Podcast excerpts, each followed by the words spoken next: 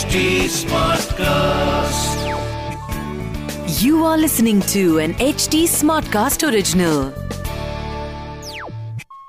जय श्री राम राम ने सुमंत्र को अयोध्या वापस भेज दिया अब उन्होंने गुहा से कहा कि वह गुहा के क्षेत्र में नहीं रहना चाहते अगर वो वहाँ रहते और गुहा से सहायता लेते तो वह वनवास के नियम के खिलाफ होगा वनवासी होने के नियम में ज़मीन से जुड़े रहना, स्वावलंबी यानी इंडिपेंडेंट या सेल्फ रिलायंट होना, फल, मूल, खाना, ये सारे रूल्स थे।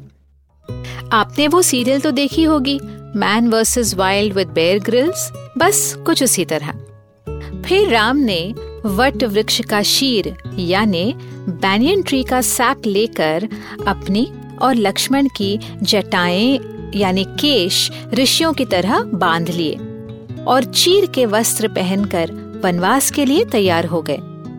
नमस्कार, मैं हूँ कविता पौडवाल और रामायण आज के लिए के इस पॉडकास्ट में मैं आपका स्वागत करती हूँ।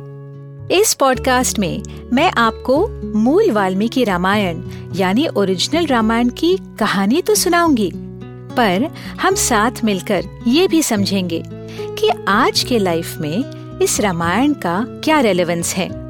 आइए जानते हैं कि आज हम प्रभु श्री राम से क्या और क्यों सीख सकते हैं।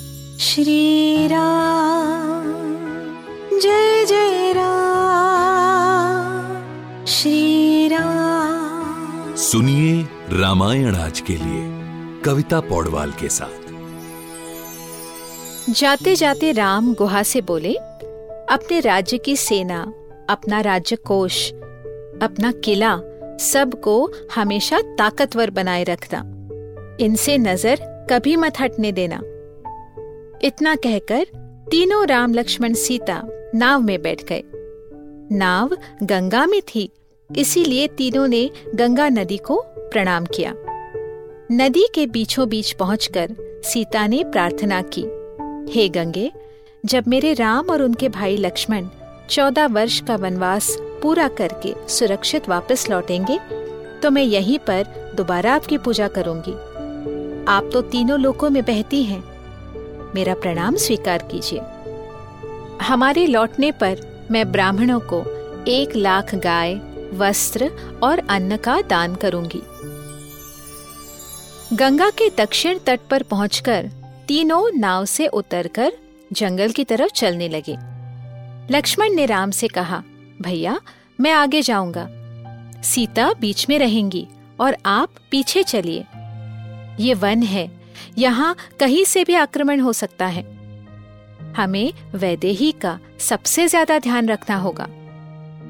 आगे जाकर इन क्षत्रिय भाइयों ने कई मृगों का शिकार किया और फलों को इकट्ठा करके वृक्ष के नीचे उन्होंने आसरा ले लिया।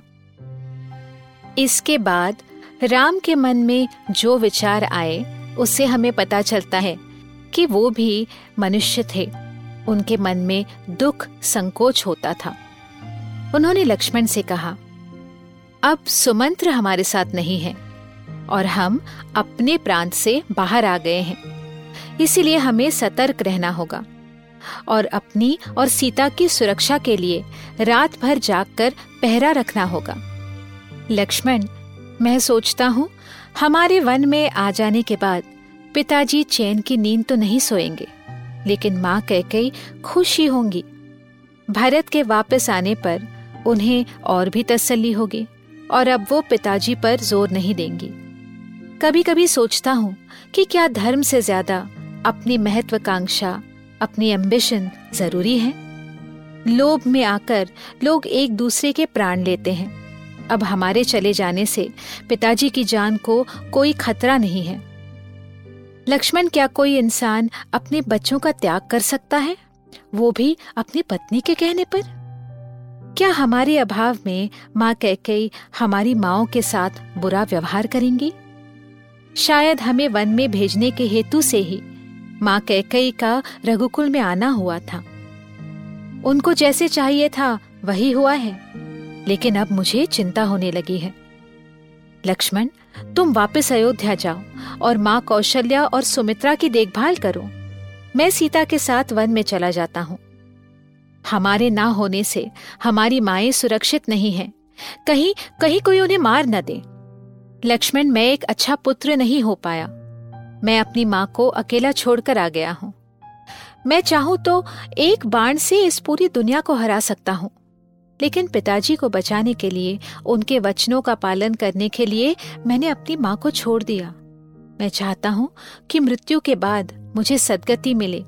इसीलिए मैंने सिंहासन की लालसा छोड़कर मैं यहाँ पर आया हूँ। ये कहते हुए उनकी आँखों से आँसू रुक नहीं पाए। प्रभु श्री राम भी तो मनुष्य ही थे। लक्ष्मण ने उन्हें सांत्वना दी। भैया, आपको ऐसे रोना नहीं चाहिए। आपको देखकर सीता भी तो हिम्मत हार जाएँगी। रही, मेरे अयोध्या जाने की बात? मैं आपके बिना नहीं रह सकता। मैं आपको छोड़कर अपनी माँ सुमित्रा, भाई शत्रुघ्न या पिता दशरथ या फिर स्वर्ग भी नहीं देखना चाहता। लक्ष्मण के ये शब्द सुनकर राम ने मन ही मन निश्चय कर लिया कि अपनी पत्नी और भाई के साथ ये सफ़र उन्हें तय करना है। चौदह वर्षों के लिए। शायद उसके बाद उन दोनों भाइयों के मन में ये बात कभी नहीं आई कि वो अयोध्या से बेघर किए गए हैं। इस एपिसोड में साफ़ पता चलता है कि राम और लक्ष्मण दोनों ही मनुष्य थे। उनमें भावनाएँ थीं, दुख था। हमें केवल यही समझाया जाता है कि भगवान वो होते हैं जिनको प्रॉब्लम्स नहीं आते या जिनको तकलीफ़ नहीं होती। भगवान समान वो हैं, जिन्हें ये सब होकर भी वो आगे बढ़ते रहते हैं। हमें ये भी पता चलता है कि रघुकुल में अच्छाई थी तो बुराई भी थी। सिर्फ़ रघुकुल में ही नहीं, जहाँ भी राज्य, सत्ता, सिंहासन था, वहाँ लोभ या ग्रीड था। और उन दिनों में भी पावर के लिए कॉन्स्पिरसीज होते थे। लोगों को मारने की साजिश की जाती थी। इसलिए रामायण आज भी बिलीवेबल और रिलेटेबल है, क्योंकि ये सारी चीज़ें हम आज भी देख सकते हैं। आगे की कहानी सुनने के लिए हमसे जुड़े रहिए रामायण आज के लिए के पॉडकास्ट में, जहाँ हम श्री वाल्मीकि रामायण जी के साथ सफ़र करते रहेंगे। इस पॉडकास्ट को लिखा नरेट और रिसर्च किया हुआ है मैंने, यानी कविता पौडवाल ने। इसका ट्रांसलेशन किया है श्रीमती प्रतिमा माणिक ने। प्रोड्यूस किया है दीप्ति आहूजा ने और एडिटिंग और म्यूज़िक दिया है सौरभ भोंजाल ने। फॉर अपडेट्स ऑन रामायण आज के लिए follow H T cast on Facebook Instagram Twitter YouTube and LinkedIn अगर आप मुझसे कोई सवाल पूछना चाहते हो तो मेरे Instagram handle at Kavita dot Paudwal पर पूछिए। और रामायण आज के लिए की पूरी सीरीज़ सुनने के लिए लॉग ऑन टू www.htsmartcast.com अगले एपिसोड में आपसे फिर मुलाकात होगी। तब तक के लिए Ram Ram. This was an H T smart cast original smart Smartcast.